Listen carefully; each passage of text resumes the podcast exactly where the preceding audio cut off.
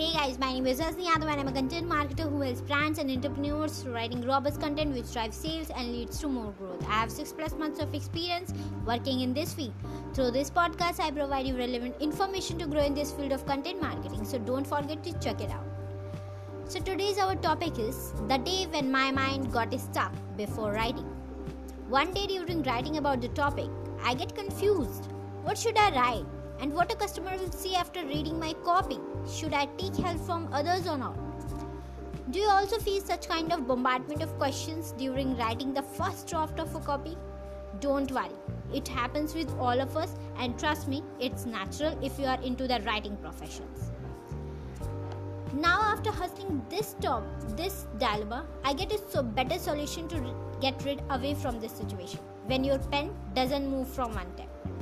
Well, let's begin with. In this kind of situation, don't waste your enough time and start writing about the topic.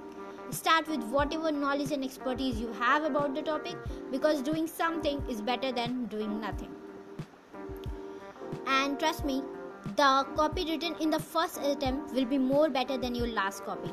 And if you are not getting the best idea, then also force your mind to go ahead with it.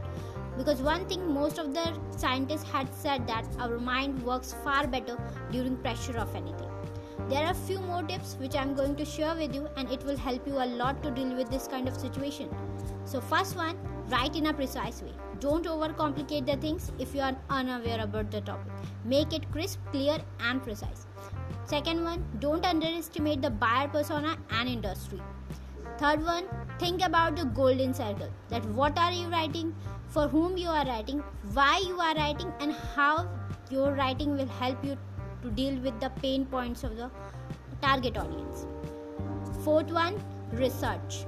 Bring 90% of the time in researching about the topic. Fourth one, and the last one, refine your thoughts.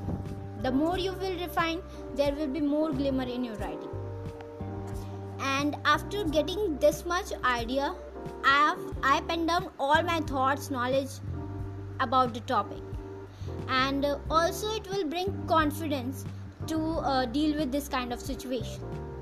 Now I hope this uh, tips and tricks help you to get rid away from this situation. So stay tuned for more, and thank you so much for listening.